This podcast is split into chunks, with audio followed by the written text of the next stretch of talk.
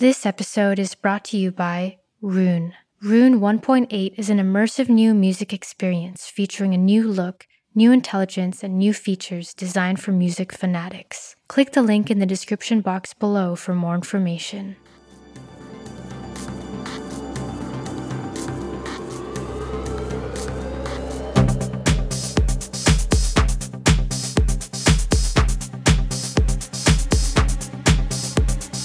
Here we are again, another episode of the Darko Audio Podcast, but this time something a little bit different. So once again, we welcome Srajan Ebaen from Six Moons. Welcome, Srajan. Thank you, John. Um, today we're going to be doing a review in podcast format, right? What's that? Well, a review of something. You're going to be talking about a certain product. You're going to be assessing it. I'm going to be quizzing you on your assessment or on the technical details or the nitty gritty. And I think we, I don't know whether we're going to be the the world first. I hate people who kind of announce the world first on things, but not many people are doing hi-fi reviews in podcast format. So I thought we'd give it a shot, and you were on board. So here we are. Sounds good. Except when you said you'd be quizzing me, that sounded like a test. The last test I failed goes some 25 years back. So I'm worried now. Well, yeah. you, you, you, you take it away, Srajan, and then I'll chip in okay. as needed. Here we go. So, the way I want to start is ask a question. Mm-hmm. How do we know what's on our recordings? Okay, so say say I went to like an old uh, style farmers market, right? And I walk mm-hmm. over to the cheese girl and I point out the cheese I'm interested in. And she reaches over with this huge knife of hers and she has a little bit of cheese on the tip and hands it to me and I try it out. Mm-hmm. I taste it, I smell it, I swallow it. I know whether I like it or not. The same is true if I walk over to the seller of the strawberries. Mm-hmm. There is no intermediate unpacking required, right? My taste, my sight, my smell, it all immediately gives me the feedback I need to decide what I'm dealing with. Now, let's say our old timey market also has a CD seller. And there's a gent over there in the corner selling used CDs. And I walk over to one and I point at it. He gives it to me, and I look at the uh, at the cover art. I might even pull it out and you know read the liner notes. Mm-hmm. But I have no idea what's on that CD. Now, let's say this gent went an extra step and he brought a boombox. Mm-hmm. And he's nice enough to say, Oh, I'll pop it in for you. And he hits play. And I hear something. But even the most beginner of hi fi buyers would know that what comes out of that boombox is unreliable. You know, a bare representation of what's mm-hmm. probably really on there. Right. So in hi fi, we deal with that whatever is on our recording must be unpacked by equipment. And without mm-hmm. going into details, we can say that whatever equipment we are using has a fingerprint. Mm-hmm. And we add the fingerprints of our cables and of our setup and our speakers and our integrated and our source. Mm-hmm. And what we hear is an interpretation. Mm-hmm. Now, if we have been at this long enough, let's say like me for 20 years, and we use recordings that we use back when still today, and we've now heard that same recording in literally a hundred of different circumstances. We can come to a pretty close approximation of what's on our CD because we've heard it under so many different circumstances that we have an idea, but we still can't be entirely sure. Mm-hmm. So that's how I want to start out today. How do we know what's on our recordings? So, mm-hmm. the best way that I know is to use headphones.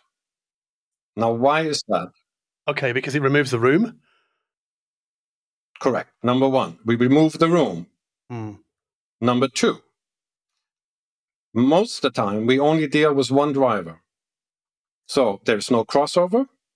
There is not multiple drivers supposed to act as one, mm-hmm. but they are splitting the frequency band with a filter, and our ears are somehow to believe that that filter isn't there and that we don't have two or three or four or five drivers, sometimes even of different materials with different dispersion characteristics, all act as though they were one. Mm-hmm. Most not all, but most headphones only use one driver, no crossover. Being simpler, there is less room to screw things up than if you had two or three or four drivers in a loudspeaker. It becomes more challenging to achieve the same sort of purity. I'm mm-hmm. not saying it's not possible, it's just more difficult. The next mm-hmm. thing is that our loudspeaker driver is really, really close to our ears, mm-hmm. within centimeters or inches if we're in the colonies. so now we don't suffer any distance losses. And also, the ear cups will either entirely, if they're sealed, or mostly, if they're open, shield us from ambient noise. Mm-hmm. So we will hear more easily, more deeply into the fine detail of our recordings. And we don't need to listen as loud to do so because the standing noise that close to our ears is really, really low. Mm-hmm. And the important thing that you said before, and the room, we don't really suffer the room, even though, especially sealed ear cups are sort of miniature style rooms hanging off our ears, and they include reflections inside, etc. But what's the big problem with the room if you use loudspeakers? The big problem is that that especially the low frequencies, usually below about 200 hertz, they start to disperse omnidirectional. Mm-hmm. So they reflect off all of our boundaries, which means obviously four walls, plus the ceiling, plus the floor, and whatever sort of hard furnishings we have inside the room. And mm-hmm. each of those reflections takes a different amount of time before it sort of snookers around the room and then hits our ears. So we get the direct sound first, and then we get delayed sound that doesn't all arrive at once, but sort of scattered across time. Mm-hmm. And that creates what I would call time confusion. It creates a small blurring. But that's not necessarily true as we ascend in frequency, because as we go up to a thousand hertz or 10,000 hertz, the dispersion of our speaker becomes more and more narrow. So mm it suffers less and less room involvement. Mm-hmm. Now, what our speaker does to the bass is not what's on the recording. That's what our room does. Mm-hmm. And each room is different, and no speaker designer knows what room his or her speaker is going to end up in. Mm-hmm. And besides this problem with the time delay, especially in the bass, we have what's called room modes. And they are sort of relative to the distance between sidewall to sidewall, front to back wall, ceiling to floor, and diagonal corners. Those distances and how they relate to wavelengths create reinforcement in certain frequencies and suckouts in others. Mm-hmm. And that's what we would call sort of a completely arbitrary EQ in the frequency domain on what's actually on the recording. Yes. Since speakers don't, since loud, um, excuse me, since headphones no, don't okay. suffer that room issue, they don't suffer that particular issue in the bass where the time delay is concerned. Mm. They don't really suffer that same issue in the bass where sort of standing waves and room modes are concerned, which could be boom, which could be certain areas of suck out. Mm.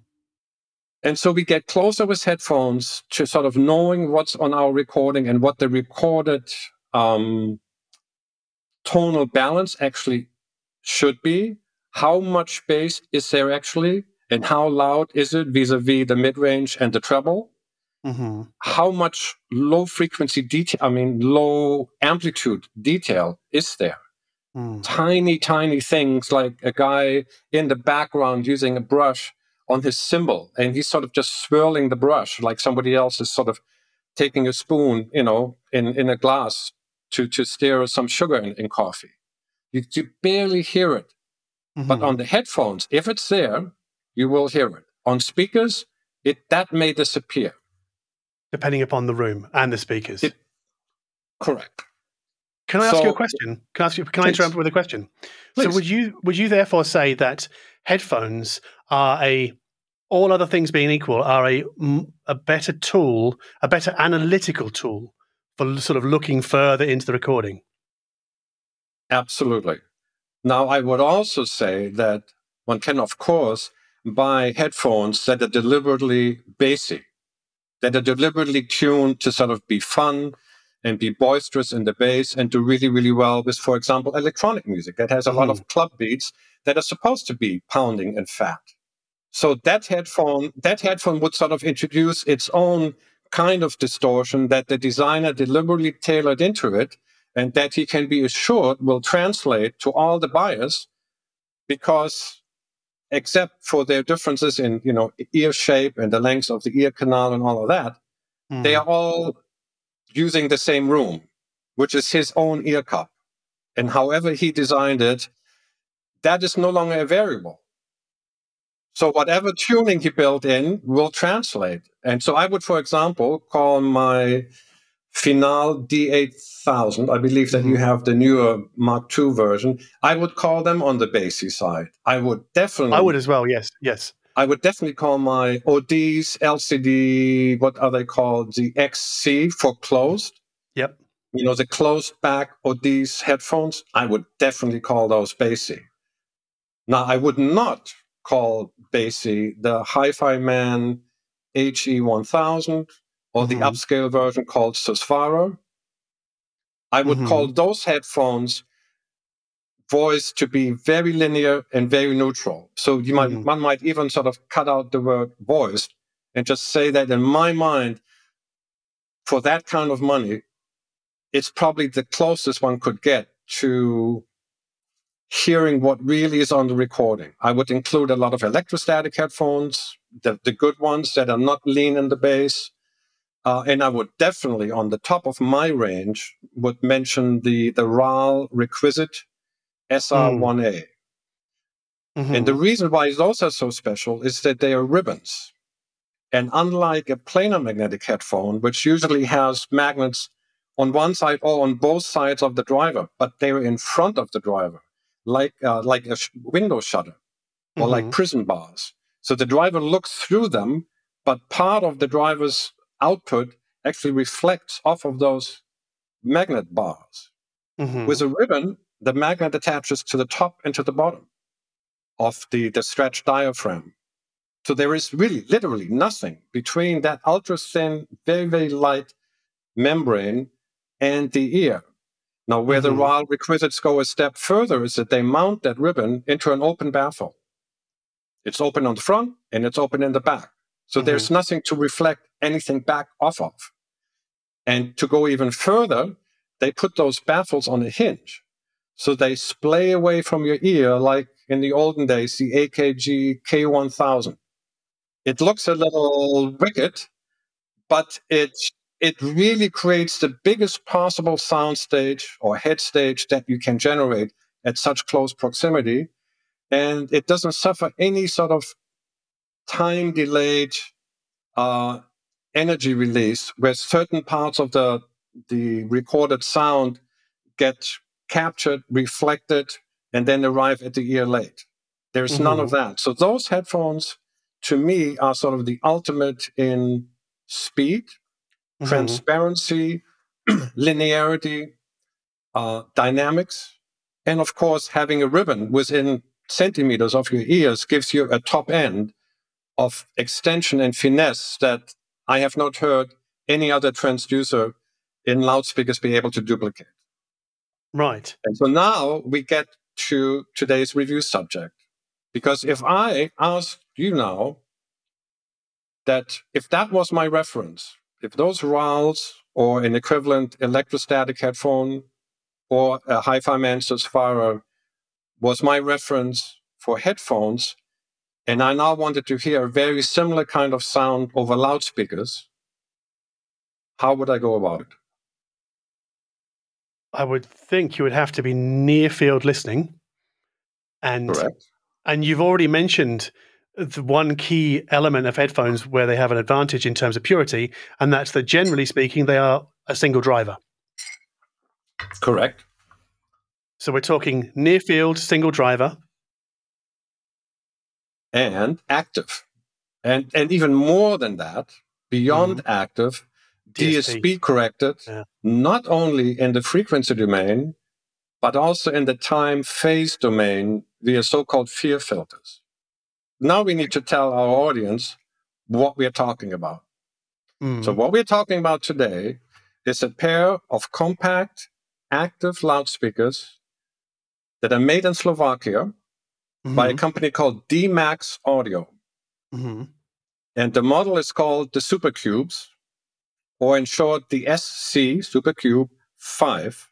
And the Mhm. number 5 stands for the diameter of the single driver that's in each speaker. It's uh, an aluminum cone 5 inch driver from the company SB Acoustics. Mhm.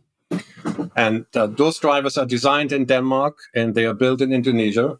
And they are popular and they're even used by brands like Wilson Audio. So obviously, you have a range of drivers from what they consider entry level to what they consider flagship. But I looked up what a pair of those drivers would cost you uh, as a do-it-yourselfer from you know a hi-fi supply store, and uh, Mhm. they would cost you seventy euros Okay. Each. each. Uh, hang on. I believe that was each, yes. 70 euros each. So that driver now mounts into a solid oak box that is size 20 cubic centimeters. 20 by 20 by 20. It's a perfect cube, Mhm. oak with sapele edging. So sapele is a hardwood. It's slightly darker than the oak, and every single edge is basically banded with like a round over sapele. Looks really pretty. That one driver in the front, and on the back is a single Speakon terminal. The Mhm. Speakon is out of the Pro world, and it's a twist lock type connector. So you could literally pick up that speaker on the speaker cable that comes included, three meter set, and you kind of swing it around your, your head like a lasso. And unless the cable would break, the speaker would not come off. Mhm. And now I remember I told you that this was an active speaker. There's nothing inside the actual box. There's an outboard 50 watt Class D amplifier in a very, very simple casing. Mhm. It's like one rack space wide and tall with rack ears. Again, we're talking this is from the pro world. Mhm. On the front, all you have is on the left a rocker switch on off. On the right, a tiny green LED for on off. On the back, one pair of XLR only inputs, no RCA. Then the set of Speakon outputs and the usual power inlet. And uh, the version that I have is uh, 230 volt. So if you want 115 volt if you live in America, or you need 100 if you live in Japan, you would get a different amplifier. Inside that amplifier is a DA converter. I mean, an AD converter. Since we're going in analog, Yes. and since there's DSP occurring inside, there has to be conversion going on. Now, a lot of purist audiophiles will immediately pull the plug and say that's that's no good. That can't possibly work because that unnecessary conversion will leave a fingerprint on the signal. To which I would answer that if indeed it does, that fingerprint is much, much fainter than what the DSP correction that the designer has built in improves. And the reason why I know that is that I have alternate competing active loudspeakers Mhm. from a Polish company called Fram Audio, F R A M, and I believe that's that's a Norwegian word, but I don't remember what the meaning is. Mhm. They also use SB acoustic drivers. They use an all aluminum cabinet. They use built-in amplification. They use custom designed in-house DSP. And they have a digital input. So on Mhm. paper, they should be superior. In practice, for the qualities that I will talk about, they are not. In practice, this pair of DMAX Supercubes is the closest I have heard loudspeakers come to my RAAL Ribbon headphones. Any loudspeaker, or just desktop loudspeakers? Any loudspeaker. Wow. Okay. Because in the room, the room becomes the elephant. And even if you tame it as good as you can, you're still sitting three meters away. You have equ- more equipment in front than I have now. So there's more fingerprints going on. Mhm.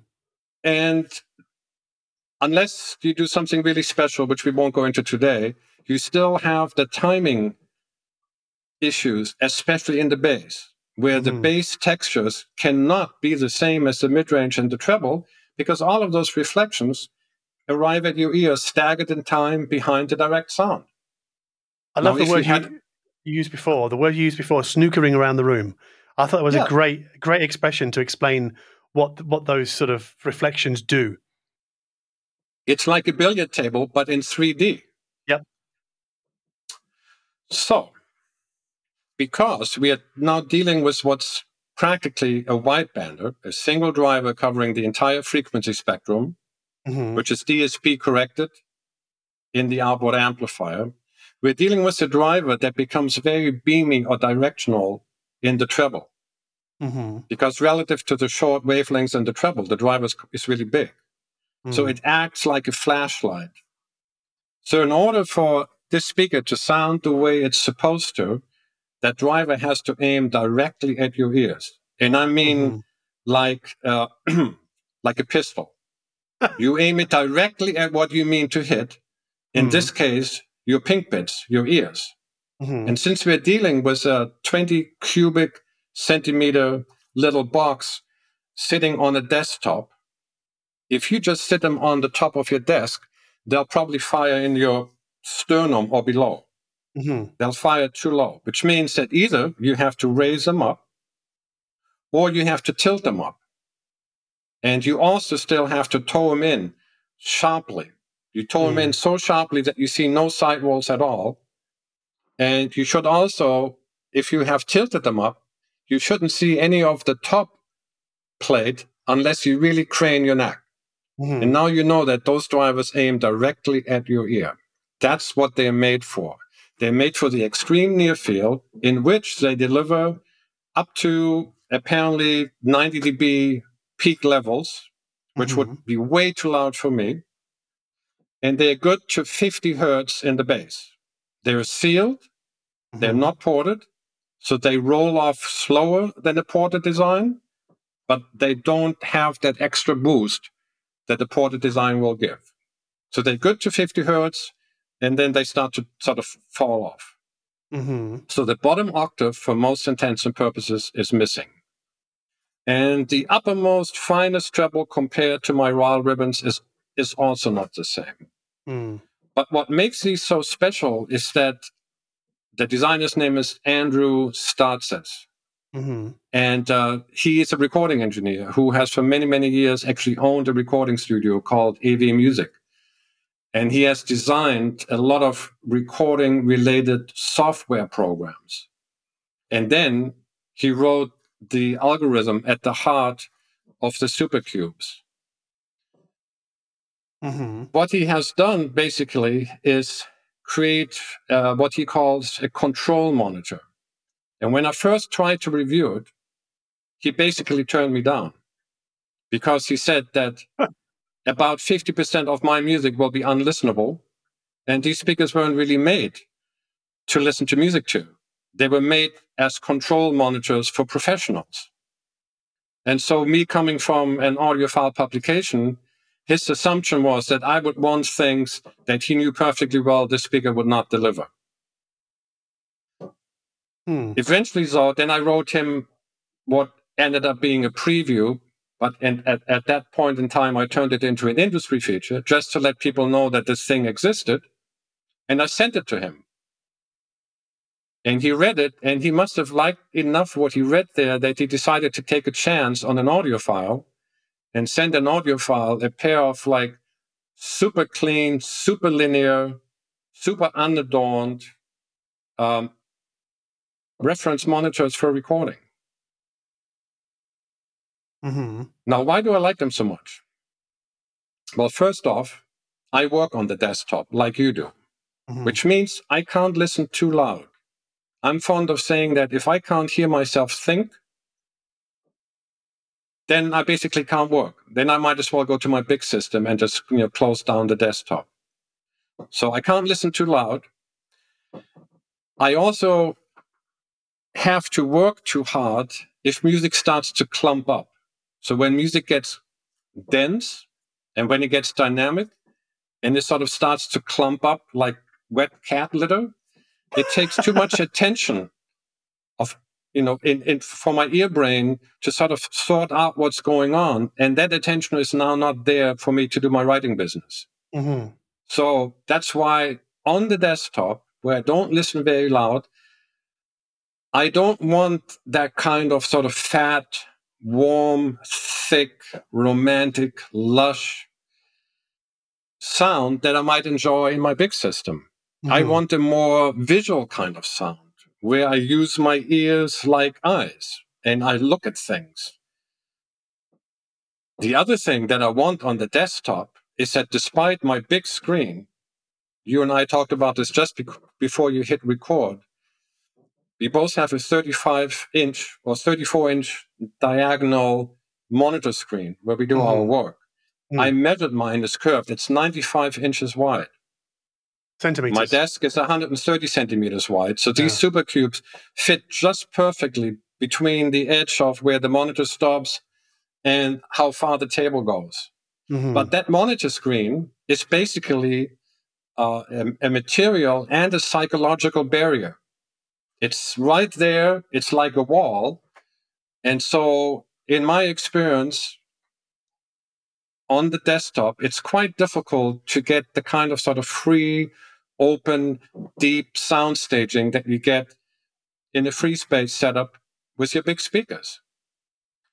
For some reason, these, because they're so quick and they're so linear and they're so articulate, they image like gangbusters on the desktop. Mm. They image through the monitor.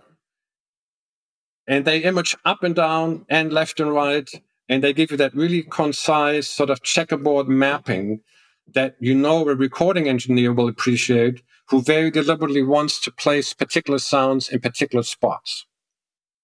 Now, what the speaker does not do, and that's part of why it can do these things that I'm describing, mm. is it does not inject any fat into the lower mid range, upper bass range. And that sort of extra fat usually creates a sense of warmth mm-hmm. and density. And a lot of systems whose owners might call them musical, they do this very, very deliberately. And they may even sort of bump up the bass in a linear fashion so that it sort of sl- starts to gently rise. Let's say it starts at like 100 or 80 hertz. And by the time it's up at 20, it's up 3 dB or maybe even mm. slightly more. It's just done in a linear fashion. These don't do that. They don't add any extra weight in the bass. They don't add any extra sort of density or warmth to the lower mid range, which means they don't cause this wet cat litter clumping that I talked about before. That even when things get loud and they get sort of complicated and dense, things stay completely separate. So, would you say that they could be described as a, well, relatively speaking, as a bit lean? yes, if you're coming from the kind of system that has this sort of extra warmth and density, particularly in the lower mid range and uh, and upper bass, mm. then yes, you would consider these lean. If you're coming from where I'm coming from, where those RAAL ribbons are sort of a reference, and you're coming from the fact that I'm sitting on the desktop and I don't want the music to sort of be too um, too material. I want mm-hmm. it to mm-hmm. be a little bit more uh, can I use the word mental? Or, well, we spoke about this last time, and we talked about cerebral listening and emotional listening.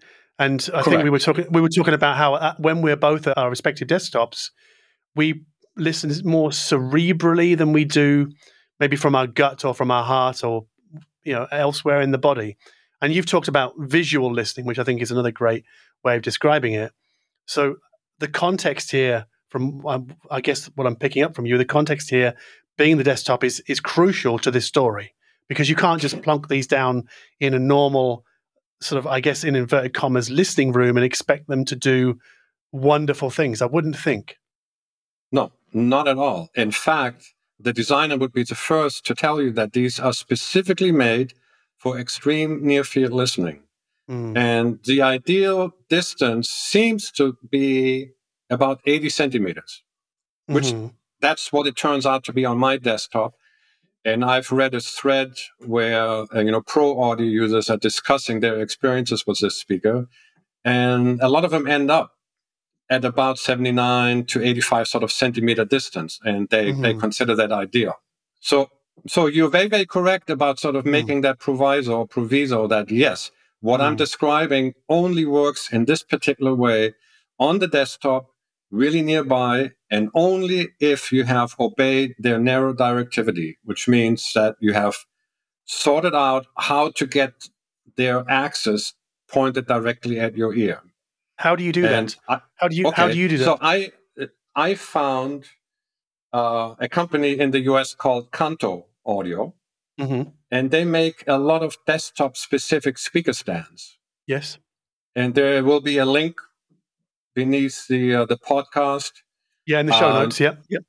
Mm-hmm.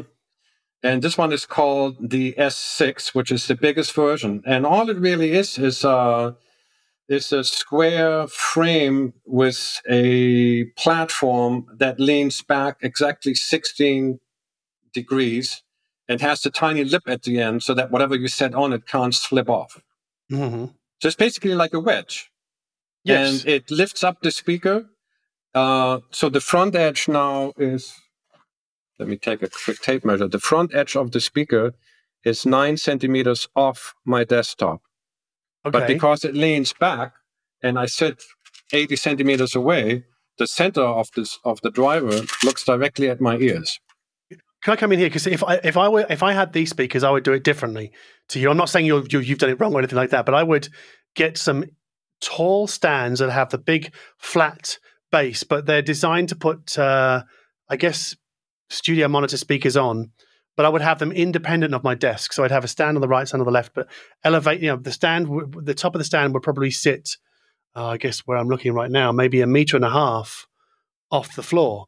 So the speakers would be up at ear level where you know where I'm sitting, and they would fire direct at my ears from those stands rather than diagonally upwards. That's how I would do it. I looked at that Mm. And that is definitely another option.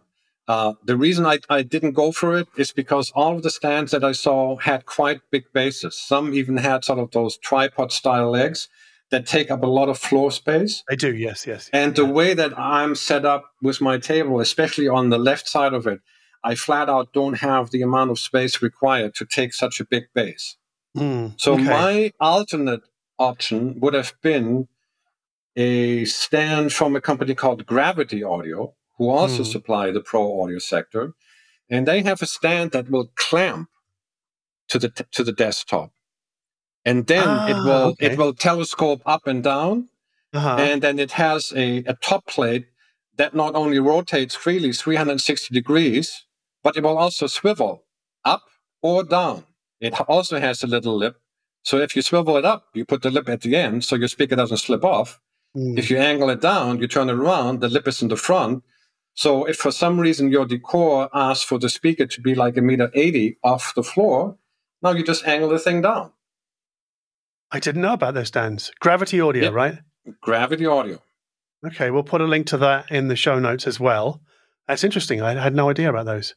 And the reason why that could be an even better idea than what I'm using is the transfer of physical vibrations, especially in the bass, into your desk and then mm. your hands. Now, we all know that if, especially we live upstairs and we have a speaker system set up, maybe even a big subwoofer, and we are on a suspended floor, that each time that subwoofer makes a bass beat, we can actually feel it in the soles of our feet. There's mm. something going on. That, and unless we sort of do a proper job of isolating the subwoofer and even the speakers from the floor, there will be some kind of interaction going on that even travels into adjacent rooms. Mm-hmm. The same is true for the desktop. And on the desktop, you don't wear shoes to sort of isolate you from the floor like a subwoofer might. You actually have your hands, in my case, on a sort of slide out keyboard tray. And so the, the, the balls or the heels of my hands are in touch with the desk. And whatever vibration the speaker generates will travel through the desk into my hands. And even though if I feel any kind of sort of bass pulses, no matter how small, in my hands, they will always be slightly behind what my ears hear. Mm-hmm. Because the sound will travel through the desk and that takes just a little bit amount of time. And even though one sensory input is my ears and the other delayed input is my hands, so one is felt, one is heard, for some strange reason, it seems as though in my brain, those two data sum and the mm. bass doesn't sound as clean as it could. So that means then I need to do more isolation. And what I did, and this now gets audiophile ridiculous, is I got two pairs of these Kanto Audio S6 tilted stands. Mm. And I put one in I put one inside the other. So basically doubled up. And okay. that increased sort of their efficiency of isolating vibrations from the speaker into the desk. And then when I was playing really loud bass heavy music, I still had just a little bit sort of of leakage.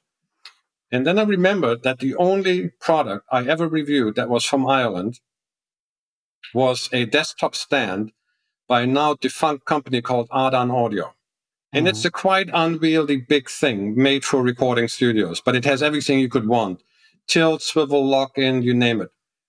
And what they had done for isolation was that underneath their plinth, they had caved in two grooves, and inside each groove sat a thin cloth tube filled with sand. Huh. And that sort of was the interface between their plinth and your tabletop. Mm. And I hmm. remembered I had them in the utility closet. I went upstairs. I just yanked out those tubes, which turned out to be the right size and I used some wire ties and I sort of attached them to the bottom of my doubled up stand. So now the whole thing sort of floats on this thin, less than a centimeter thick sand filled tube. And now okay. I have absolutely zero resonance transfer. And on that subject, I was actually curious because the other day in a review, you mentioned this was as part of a speaker review and the provided stands. Oh, yes, it was the Buchardt. And Mads Buchardt had included some sort of squishy little squares that he had sourced from Germany that oh, you sat yeah. on the stand. And then when you sort of you pinged the speaker with the tip yep. of your finger, the whole speaker sort of started to shimmy. Mm-hmm. And I was curious whether those little squares would actually be perfect for this particular application. And most likely I would put them between the speaker and, you know, where the speaker rests on this understand. Mm. They hmm. might do an ace job. Yeah, it's possible. I mean, I haven't really played with those little squishy things. They're, they're actually gel pads that drummers use on their drum kits and cymbals to damp the sound of those things. Um, so they are designed to dampen vibrations, literally. They're not expensive. I didn't go into that actually in my review because obviously when you do that on YouTube, you skirt the edge of, of the word you've just used, audio foolery, and people get very upset sometimes. And because they're only 10 euros or $10 a set, I just thought, well, if anybody out there is interested in these, they can it's very easy for them to try it out for themselves and make up their own minds. So I didn't need to give my input and I haven't I haven't really messed around with them out of the the stand setup and then put them back in. To be honest, I find that kind of experimentation unnecessary when things are so cheap to the general public, to the viewing public. So yeah, those things could work pretty well. I, I, was just trying to think about my Genelec. I don't think they would work with those so much because the the Genelec stands are uh, that are molded. Um, they have a molded base and they allow the tilt tilt the speaker a little bit, and that sort of so there's like a, a circle in the middle, and the mm-hmm. speaker mm-hmm. sort of sits in that inside that circle. Which is why I, I, I'm a big fan of taking the the speakers off of the desk and putting putting them on their own sort of stands with a top plate. But I, again, all of these things are not horrifically expensive, and I think listeners can really experiment for themselves. I'm, I'm not. I don't want to be dismissive about it, but just that's something you can do on your own. exactly. And these stands, I bought them from a, a, pro audio sort of supply kind company called Gear for Music. Mm-hmm. The four is actually the number four, Gear yep. for Music. Mm-hmm. And they have outlets in different uh, countries. There's even one in Ireland. And mm-hmm. delivered, you know, these metal stands. They're nice. They're very solidly made, and they come in white and in black. They set me back, I think, some 69 euros. Mm-hmm. So nothing, nothing bad. Which is why I bought the second pair, because if it didn't work doubled up to do the job that I wanted it to do, I would have used it in, in another location in the house. No Hmm. sweat there. Right. Can we come No. back? Sorry, sorry. You, you want to continue, or you? No, no. I was going to. No, I was no. going to ask you I- another. go, Hmm. go ahead because uh, let's keep the punchline for later. Okay, so I want to come back to the this sort of DSP based amplifier that is connected using Speakon connectors to the back of these cube speakers, right? Because I know it's a fairly simple affair and it's input output. But you said something earlier on about how the DSP corrects frequency domain um, issues with the driver, or optimizes the, the or flattens the driver's response. Now, I think all of us can mentally visualize what a flat frequency response looks like, or close to flat, or optimized for flat. But you also said it that that DSP corrects for any time domain imperfections. Now, do you have a good way of helping us visualize that? Well, if we look at the average frequency versus impedance plot, Mm. or we look at, you know, we can we can see phase angles. hmm So we see that in in the phase domain, which is time, hmm the speaker is far from linear. It will have bumps, and it will have troughs, and it will have sort of wiggles. hmm And uh, if we look at, for example, a ported speaker, and let's say the speaker is ported at 45 hertz, we will typically see a vast rise in the impedance curve. mm If the average impedance at 8 ohms, it could be a 50 ohm peak.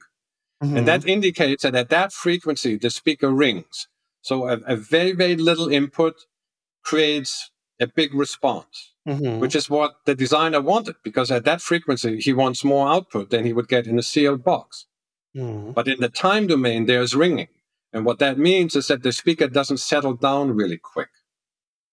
Ah, and okay. this is now, this is uh, a very important aspect to think about that we don't just want the sound to start on time. And when we talk about sound starting on time, a good visual is like a Vandersteen speaker because Van der Mm. Steen is very heavily into sort of correct time domain behavior. So Mm. if we peel away the grill cloth from a Van der Steen speaker that has a grill cloth, we see underneath a Mayan step pyramid. We see a Mhm. little box for the tweeter, and then we see a bigger box below for the mid range, and an even bigger box for the woofer. And they are all staggered. So the tweeter sits farther back from our ears than the mid range, which Right. sits farther back than the bass. Mhm. So this is an attempt to align the drivers, actually their voice coils, vertically, so that at the ideal listening distance, all of those drivers' output arrives at our ears at exactly the same time. Okay. So this is uh, a design philosophy that is really, really concerned about optimizing the arrival of sounds at our ear.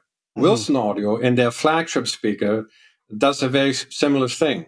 They have what they call the gantry, and it allows the individual modules for the tweeter and the mid range and the upper bass driver, I believe, to all be independently tilted and moved fore and aft relative to the listening position. And I mean, they go down to fractional inches, really, really precise adjustments that you can then lock in. So now this is about the arrival of sounds, but what about their stoppage? Mm. In a lot of car reviews, in the performance section, you will not only read how far, how fast the car can accelerate, but they will actually give you the amount, the distance that it will take to come to a full stop, let's say from driving 60 miles an hour or 100 miles an hour. Mhm. How many meters will it take if you just slam the brakes before the car is at a full stop? Now, in audio, we want the same thing. We don't want notes to sort of linger longer than they've been recorded. Mhm. Because if they linger longer, they start to sort of overlay the new sounds that started later. And the more sounds happen at any given time that start to now overlay, and they overlay longer than they ought to on the recording because they don't stop in time, we get sort of a swimmy kind of a feeling. And the best Mm. simile that I can give that people can relate to easily is go into a church and see what happens to your voice. There's an echo. And it could be a very long echo. I mean multiple seconds, Mm. which is why typically in a church, if you do have a concert, it doesn't tend to be music that moves really fast. It's a lot of choral music.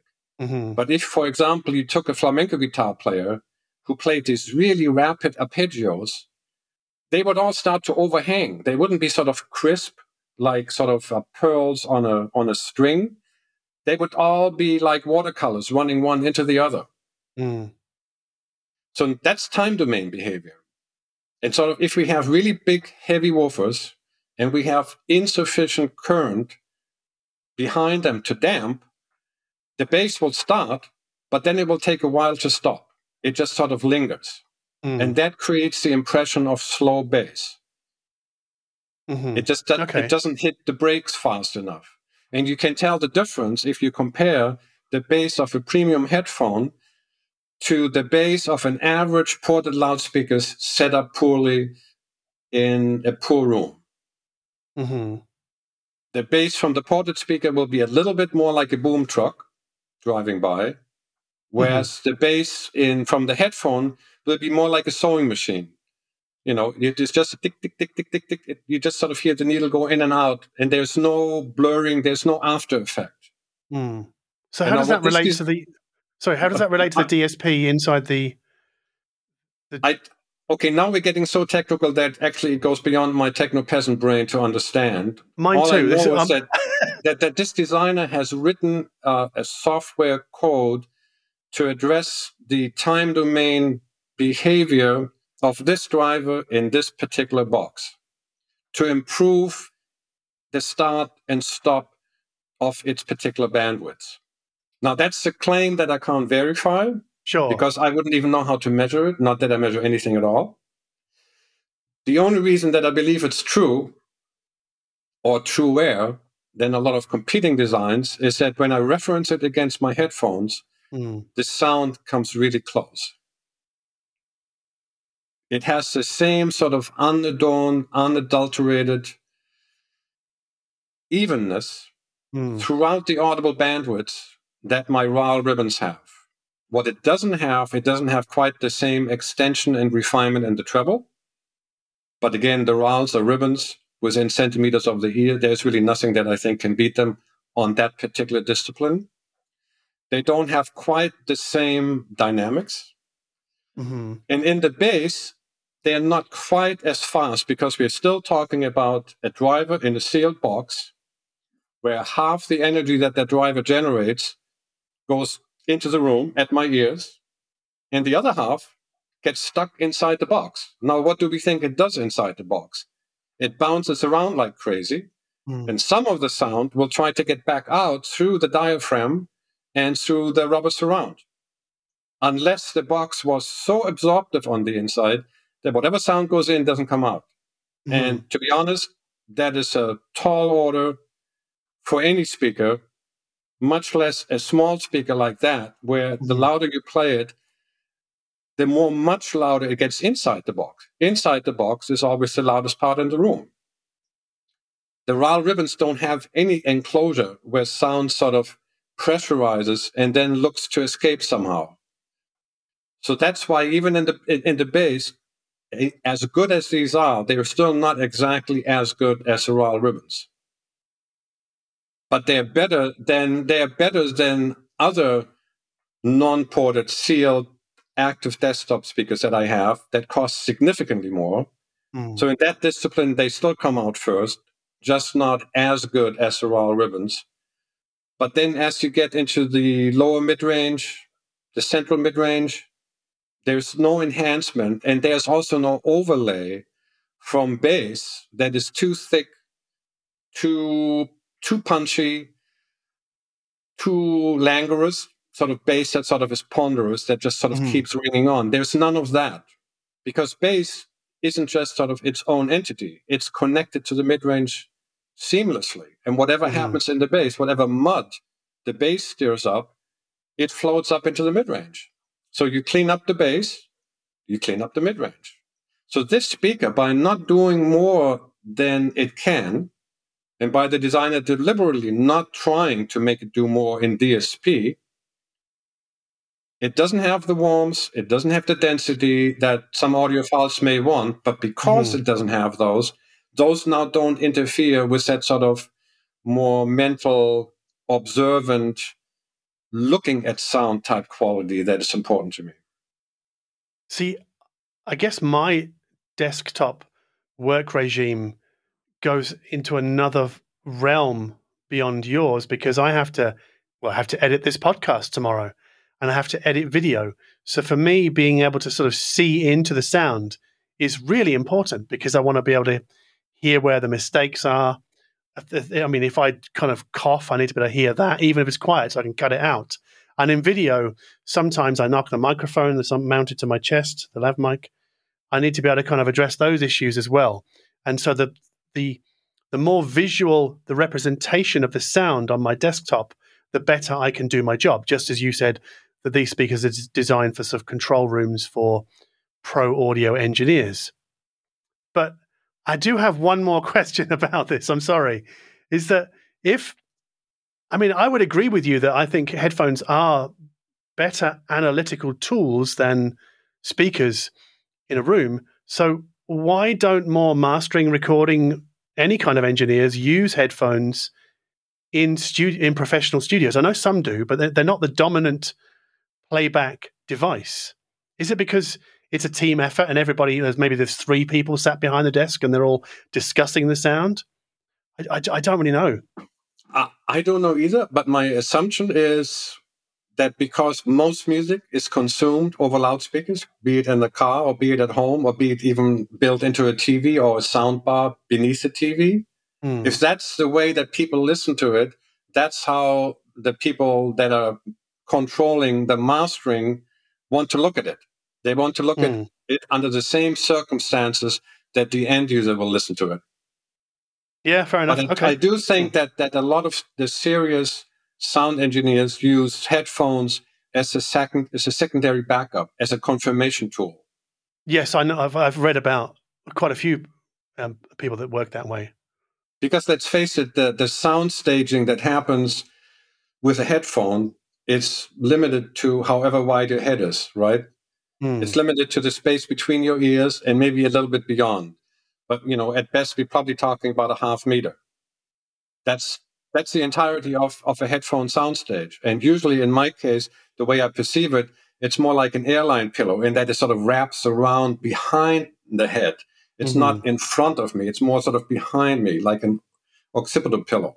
Mm. Now, in my in my big room, the speakers are nearly three meters away, you know, center to center. And if the recording demands it, there's actually sounds outside of the speakers. So the soundstage might be five meters wide.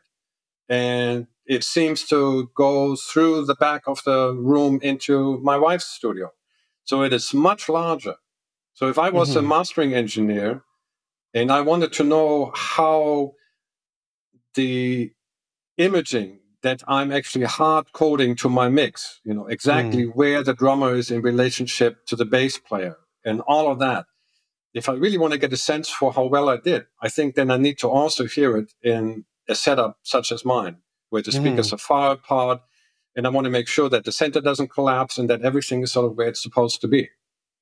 So, would you say that the Supercubes draw a wider soundstage than your RAAL requisite headphones? Absolutely by virtue of sitting, let's measure this.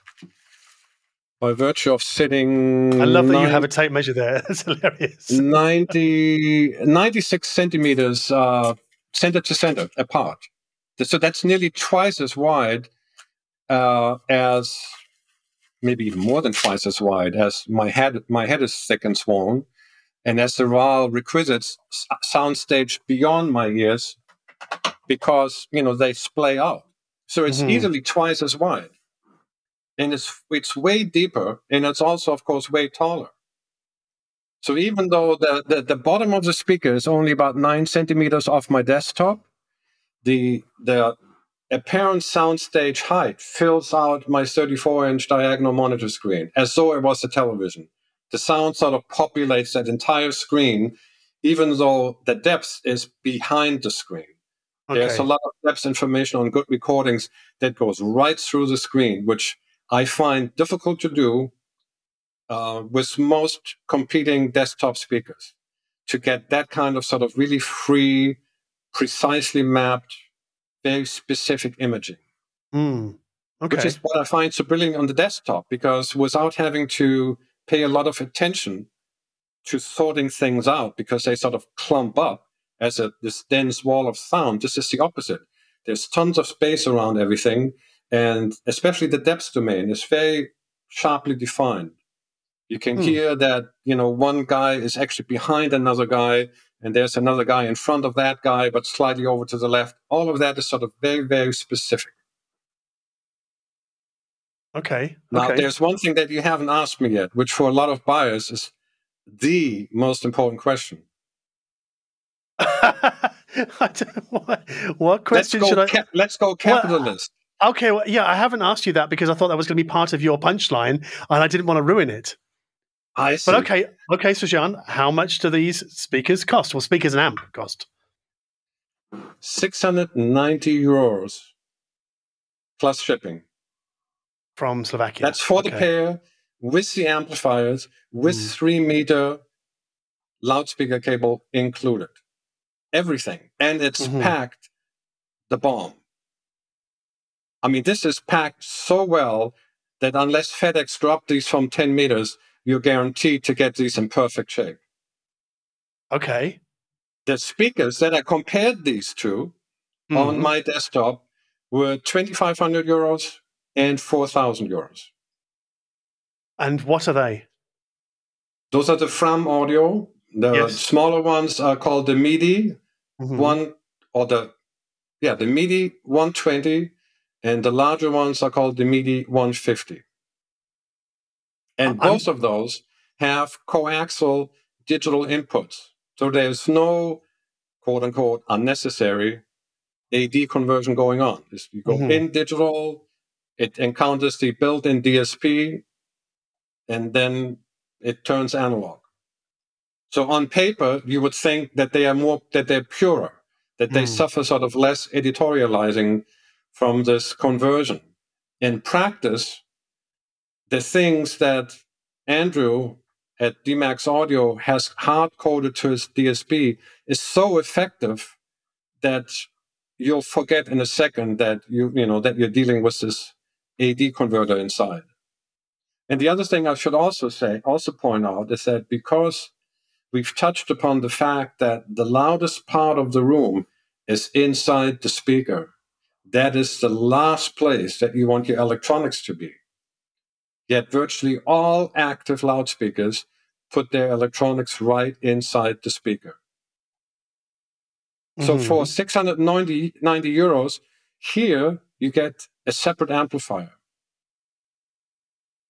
which is like, I think, a real high end feature. And should anything ever go wrong with this amplifier, he'll ship you a new one. You don't have to ship the speakers back. And another thing is that this amplifier, and now I'm going to sound like I'm overpraising it, it has an off switch. Why is that important? because the Fram audio speakers also have a Class D amplifier inside. Mm. But outside, they have a laptop style power brick, Class D right? Mm-hmm. And that feeds the, the active speaker via a little 2.5 mil, you know, little socket. Mm-hmm. And then on the other end of that laptop style switching power supply is a power cord that plugs into the wall or it plugs into your power conditioner or power bar. Mm. But that can't turn off. It doesn't have an off switch. Mm-hmm. So unless you live in the UK where the wall outlets all have an on off switch, that class D power converter will be on 24 7. Mm. And I've already killed a few because of that, because I couldn't turn them off and I didn't go every night to the back of my desk and yank out the power cord. Mm. So I killed, you know, these quote unquote medical grade class D laptop style switches. With this, I just, and yes, the amplifier is too big to put on my desktop. So I have it sitting underneath it, and I do have to bend down every day to turn it on and off. But you know, I, I prefer that because I know that these electronics are only on when I want them to be. and otherwise they're off and they're not What- aging. What do you do about volume control? Well, since we have analog inputs on XLR only, Mhm, what you need in front of it is a source mhm, of some sort. In my case, I come out of my computer via USB. mhm. USB goes, in my case, into a separate USB bridge, but it could go directly into my DAC since my Yep. DAC has a USB input. Mhm. And the DAC happens to be an iFi. It's the uh, the Pro IDSD signature, Mhm. and that has a volume control, and it has RCA and XLR outputs. The XLR outputs go into Andrew's amplifier, Mhm. and Bob's your uncle. Got remote, you know, you got remote control, which of course on the desktop I don't need. On you know, volume on the uh, on the iFi, and that's all you need. So you run Andrew's amplifier at full tilt. You turn the volume all the way up. No, it doesn't have a volume control. Oh, I see. So there's no volume control on the amplifier itself. So you have to do outboard volume control yourself. Yes.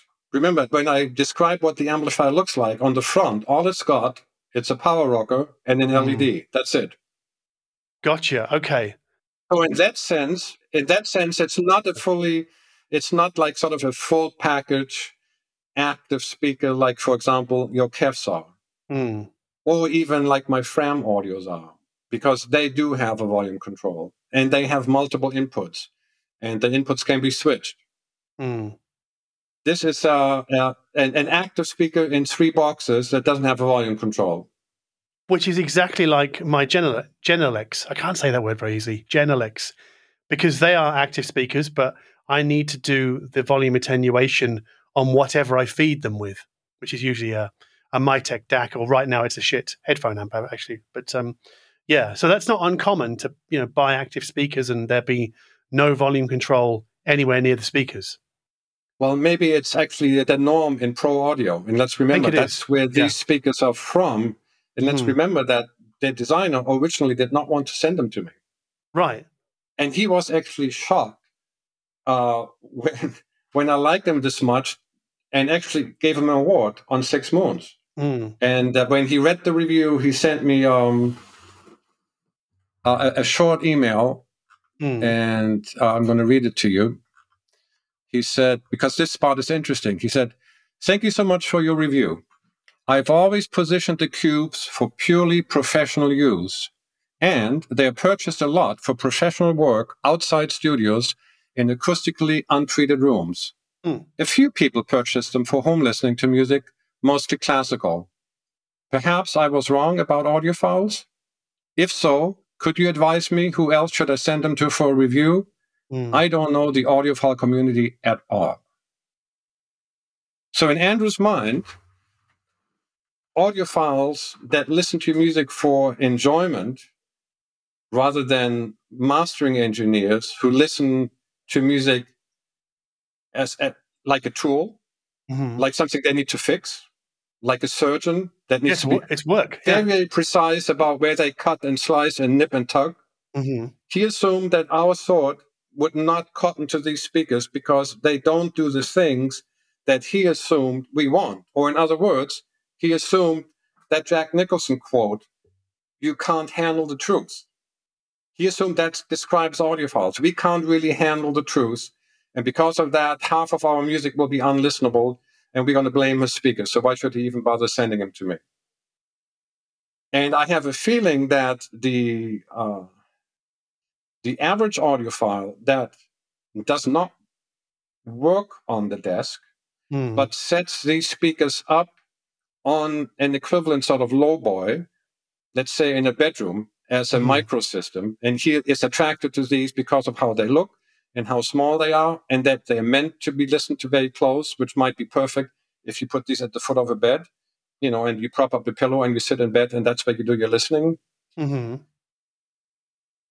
If that's your primary system and you're not a visual listener, you're more like sort of a, a gut, belly, heart type listener, you will probably Mm. not like them. You will probably find them too linear slash lean Mhm. slash just the facts, ma'am.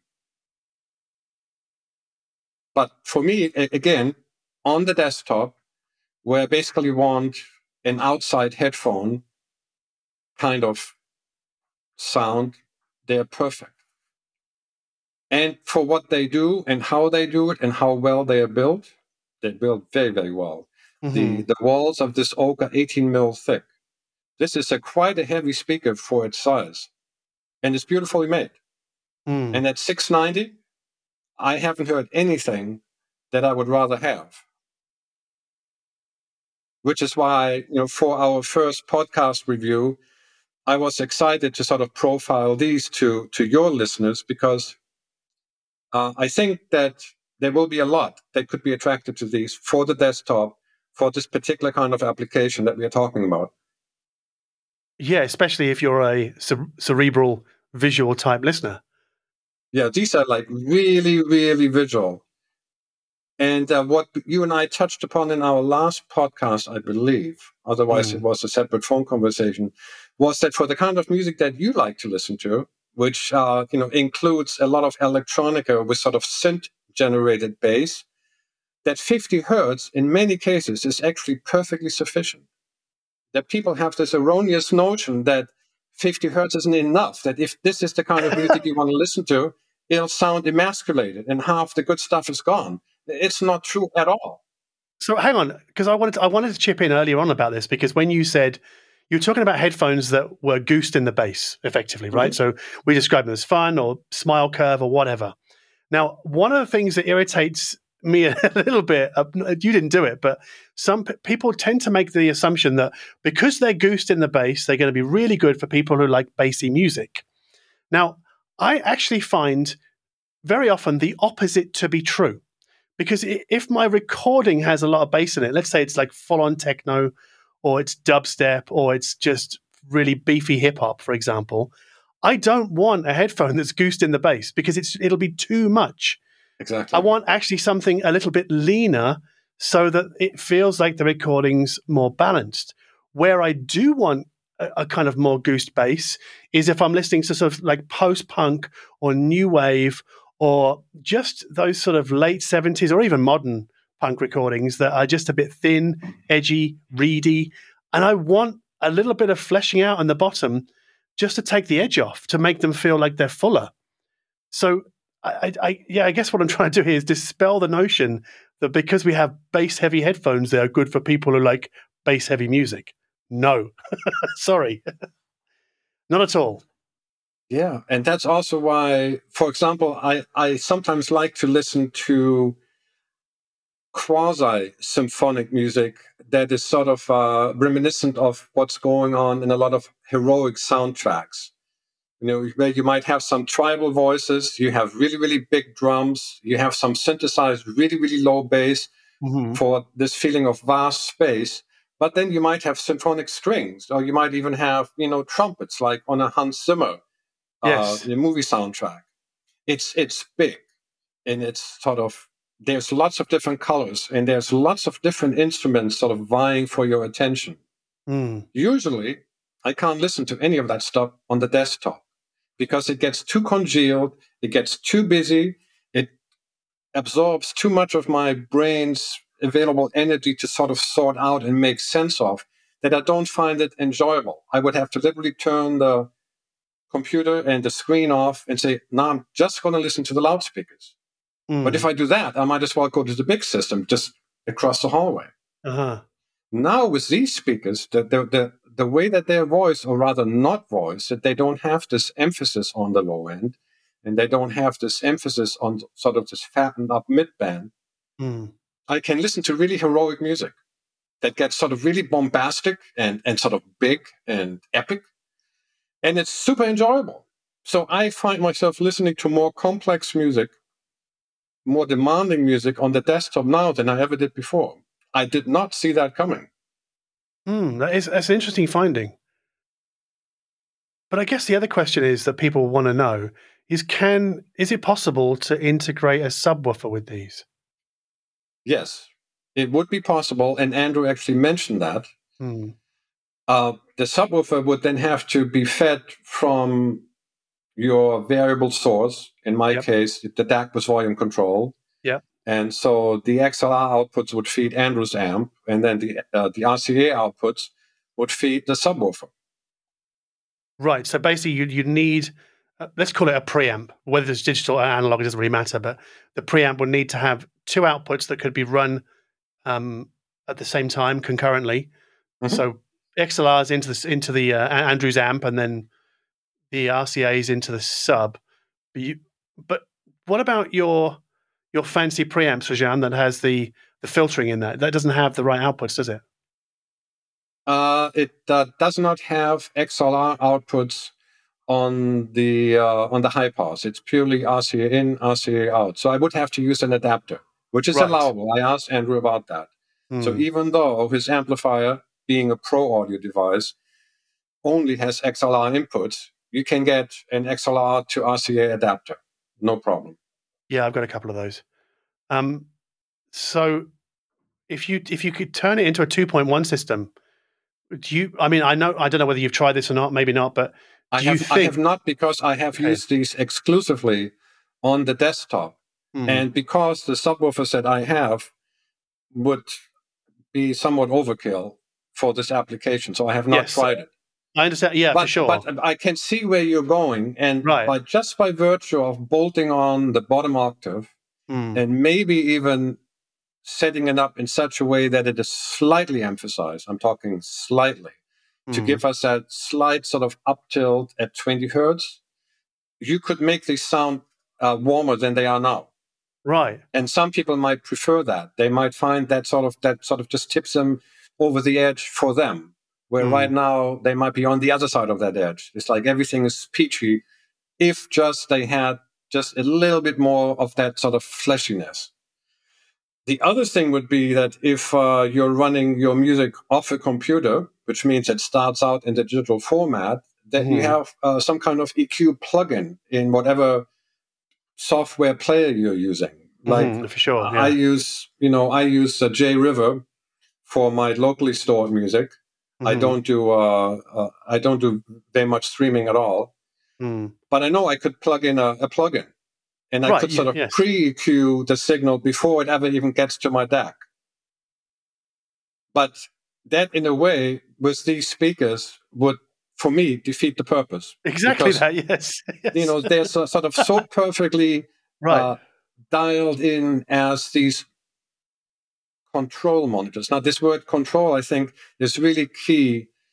And it made me understand why Andrew made them and, and mm. how they're being used by recording uh, professionals.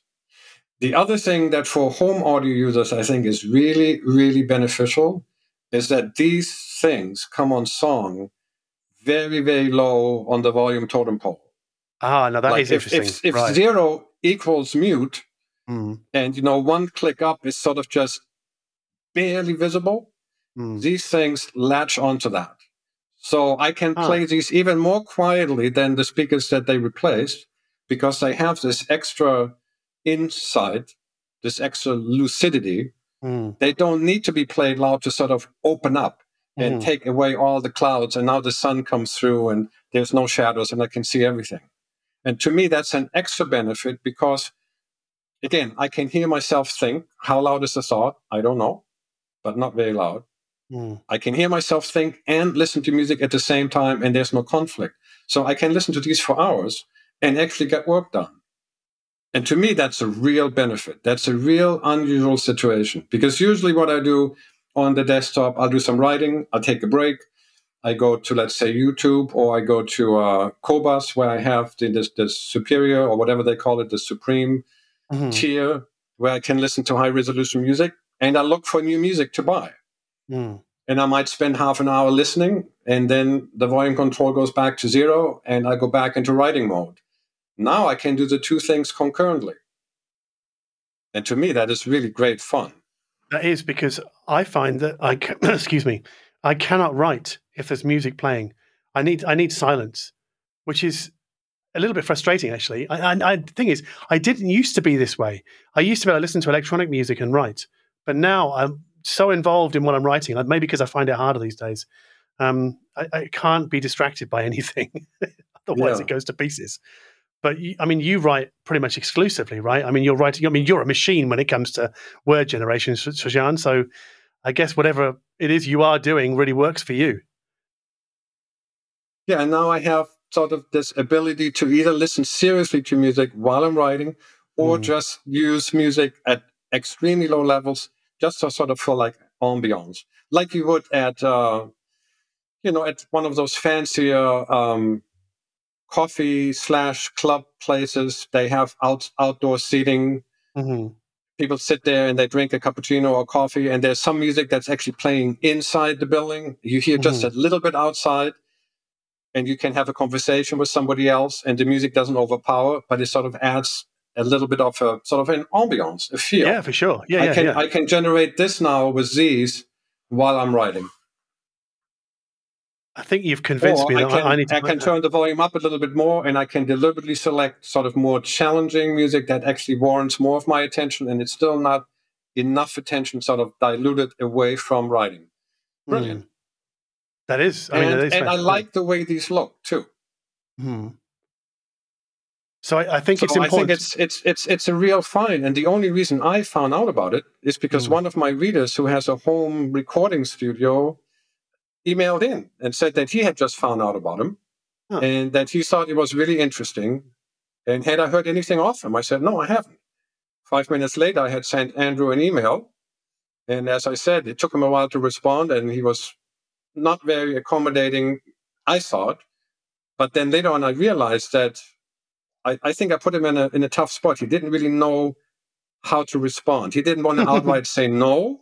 He didn't mm-hmm. want to be rude, but he also sort of didn't want to give away the keys to his kingdom and then have somebody fall in the door and says, you know, this this is really bad. Mm. No, I understand. You know, what do yeah. I do now? Yeah.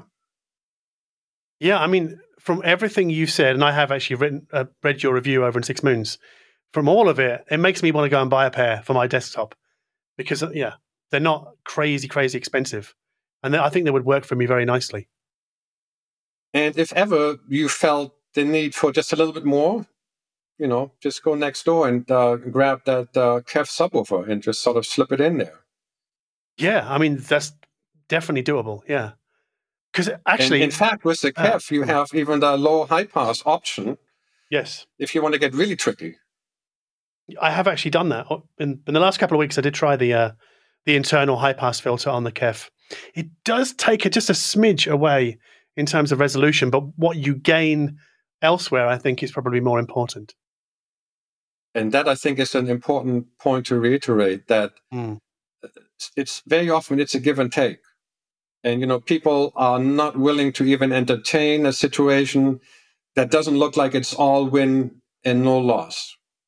And well, by that, they, they, yeah. they sort of overlook that sometimes the loss is so little and is so far outweighed by the gain that that's really the only way to go forward. But they they won't even consider those scenarios because in their mind, unnecessary AD conversion is a no-no. Or in you know something that you can relate to would be converting uh, vinyl to digital for for whatever reason to EQ mm. it, to be able to include it in a in a in a playlist, to share it with friends via USB stick uh, you know, to some people that might be anathema. And other people that have actually tried it out on good modern AD converters realize that they have hardly any fingerprint at all. Or whatever they do is sort of completely offset by the things that you gain. Yeah. Yeah. I actually made an entire video about this a couple of years ago because I think it was in the wake of my coverage of the Buchardt Actives. And people were like, well, hang on a minute, John, they digitized the incoming signal. There's no way I'm running my turntable through that. And I was like, no, hang on a minute though, because even if it does take a little, uh, take something away, but I think even the shittiest A to D would, what it would take away would be dwarfed by what you gain in DSP correction, whether that's speaker optimization or room correction. And I mean, one thing with loudspeakers also is, of course, dispersion and right. dispersion over over frequency. And I don't know whether DSP can address any of that whatsoever. I mean, if mean, a speaker yeah. if a speaker starts to beam in the treble, how would DSP correct for that? In fact, if DSP could correct for that, Andrew would have done it, because then this speaker would not have such a narrow window of of application. Mm-hmm. You know, it's supposed to be in the near field. It's and it must be aligned perfectly with your ears. Otherwise, the intended frequency response, you know, is not there. You'll lose Mm. too much in the treble because the treble is now off axis and you're it's too rolled off. Mm. So I'm pretty sure that that cannot be corrected by DSP. Andrew seems to be unusually clever when it Mm. comes to what can be done in DSP. I looked at this website under uh, leg- on the legacy page, products that he no longer makes, Mm. and there is a slew of um, DSP software packages that are, you know, made for recording engineers to Mm. from DSs to things that I don't even know what what they are, what they Mhm. do, but they are things that recording engineers apply before a recording is deemed done. Mm. And so he knew how to do all of that. And he's worked and owned a recording studio. And he considers this particular model, the Supercube SC5, his most accurate model. He Mm. also has other ones that get bigger and they use more drivers. Mm. They use a tweeter and a separate midwoofer. They use either two midwoofers or four of them. And he says, yes, they will play louder. And yes, they will go lower in the bass. But they are not quite as precise as these. And these have only one driver and no crossover. Whatever quote unquote crossoverish things he needs to do, he does in DSP. Mm. I mean, is is the word that we're sort of skirting around here? Is it? Well, maybe you said it earlier on. Actually, you said the word purity, which I, I think is a word that gets often gets ascribed to single driver loudspeakers. Yeah, and it's it's hard to to describe if one hasn't heard it before. But if one compares uh, a good single driver speaker that has sort of been exercised of of the usual weaknesses, which Mm. would be like really gross frequency domain aberration, a, a, a really pronounced forwardness somewhere between one and six kilohertz, where they usually get really really peaky. Mm. And if they can do bass, it's usually sort of cheated bass done with a box that has some kind of a line in it, whether it's a quarter wave line or a transmission line or you know a folded rear horn. It doesn't really matter, but it's Hmm. some kind of a resonance system that a little bit like a port. It sort of bolts on more bass than the driver by itself wants to do. Those Mhm. are all weaknesses. But if they have been addressed properly, the difference between a single driver speaker and a three or four way speaker is, um, I think some of it has to do with how our ear brain works constantly. It's like constantly interpolating. Mm. And when it needs to do less of that, uh, there's more there's more ease. Like the, the, Right. the experience itself becomes more easeful. There's less computational sort of power being absorbed. Our brain runs less hot. Let's put it that way. Mm. And and that has a direct impact on the quality of the listen experience. Yeah, I mean, I guess it's a bit like trying to talk to somebody inside a busy swimming pool. You know, across. Let's say you, you, you know we're sat on opposite sides of the swimming pool, and there's loads of other people swimming around us. That conversation would be very hard for us to have because our, we, we'd understand each other, but our brains would be working furiously to understand what each other was saying, and that would be a stressful experience. That conversation would not be enjoyable, right? No, because we would have to sort of tune out all the extraneous Yes. noise Yes. And there is some kind of sort of tuning out required when you're listening to a hi fi, and the hi fi has um, reminders of artifice that keep Mm. telling your ear brain, this is not natural, this is not Mm. real. But we are here trying to believe it's real. So, what do we have to do? We have to basically overlook this, and we have to sort of fix that. And Mm. we do it. And, and, and we do it on a subconscious level that we are not even aware of.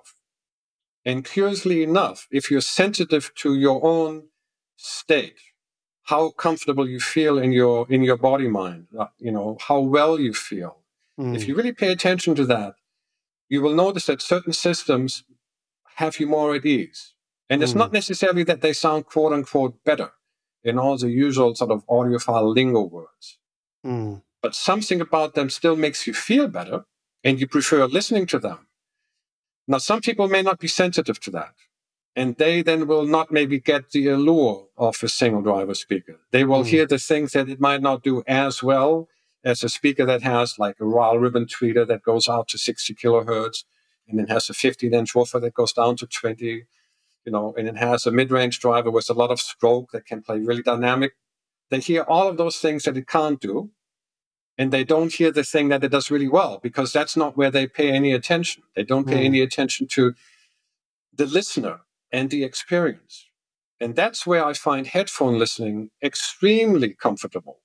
There seems to be sort of very little interpolation that my brain has to do on the sound and its believability.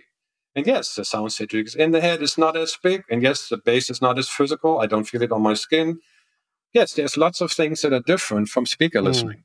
And I don't find them better or worse. They're just different. Mm. But when it comes to how long do I actually listen before some kind of fatigue sets in where I need a break or mm. I'm just done? I feel that headphones allow me to listen for longer than a lot of speaker systems. And that when it comes to speaker systems, that the single driver speakers or multi-way speakers that somehow come really, really close to single driver speakers, that those are my preference. Mm. But it's a subtle thing. And and time it alignment is. and time coherence also is subtle. And a lot of people don't hear it. And a lot of designers don't believe it's it's it's important, which is why you have a lot of multi-way speakers with crossovers that have a lot of phase shift and mm. they have you know vertical baffles where the drivers are not time aligned and that's the majority of speakers that you can buy and their audience hears nothing wrong with them, and their designers think nothing wrong with them. But curiously enough, the moment loudspeakers become active and have some kind of DSP involved, one mm. of hmm. the very first things that designers will correct is the time domain. First, it wasn't important.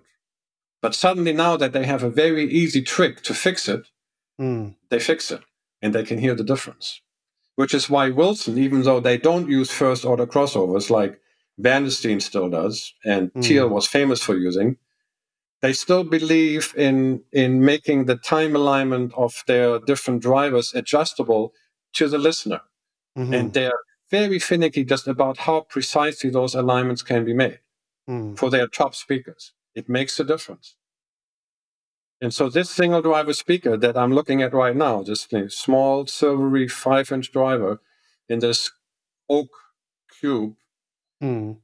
it doesn't have the, the usual multi-way speaker issues, which is why it can be cheap, relatively speaking, and and be this good. But set up in my big listening room, it wouldn't work. Mm it wouldn't play loud enough. It would probably start to distort. It wouldn't have enough bass. It would start, it would sound really, really lightweight. That's not what it's made for. Mm-hmm. So it's what I call a special ops speaker, you know, like a, like a green beret.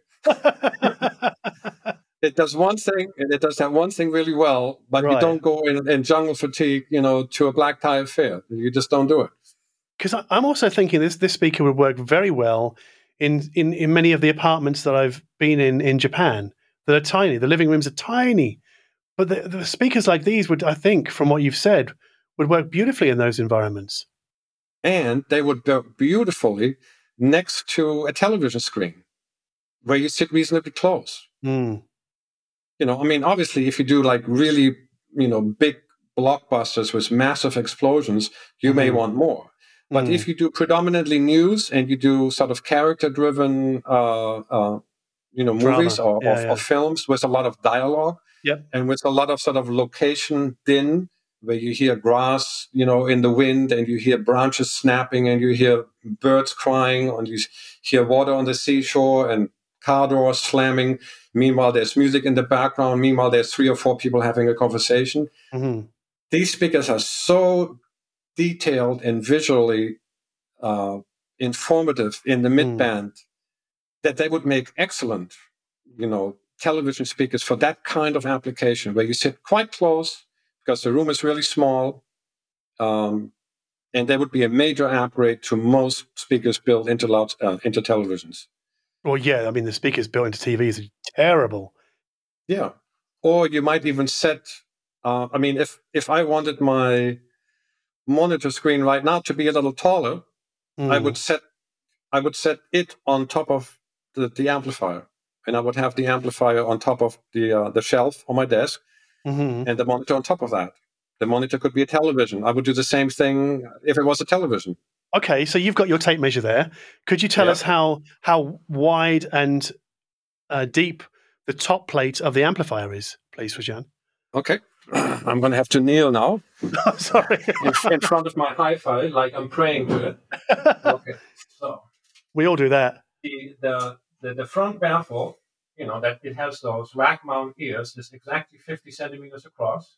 The 50 centimeters across, okay. Yeah. The actual case behind it is 43 centimeters. Okay. Then the depth of the case, uh-huh. Including the front baffle, is 19 centimeters. So 40 is that 43 by 19? Mm. Mm-hmm, 43 by 19. And the total height of the thing is uh, just shy of 9 centimeters. Okay, so 43 by 19 by 9. Mm-hmm. Sorry to the American listeners who refuse to adopt the metric system. um, yeah, my my last tape measure that did uh, the col- the colonic measurements is it's long gone, so I they have to go to a measurement converter online. Yes, they will. But yeah, okay. So that gives us an idea of what you know what kind of TV or monitor would fit on top of that amplifier, and yeah, okay. So, is our work done, Srajan? I mean, have we covered everything we want to talk about with these loudspeakers and more and DSP? Uh, I think so. Unless you, as a buyer by proxy, still have any other question that, you know, we haven't touched upon. I, I mean, I, I have no more questions. So thank you very much for your time this afternoon. Thank you for doing this. I look forward to doing the next one.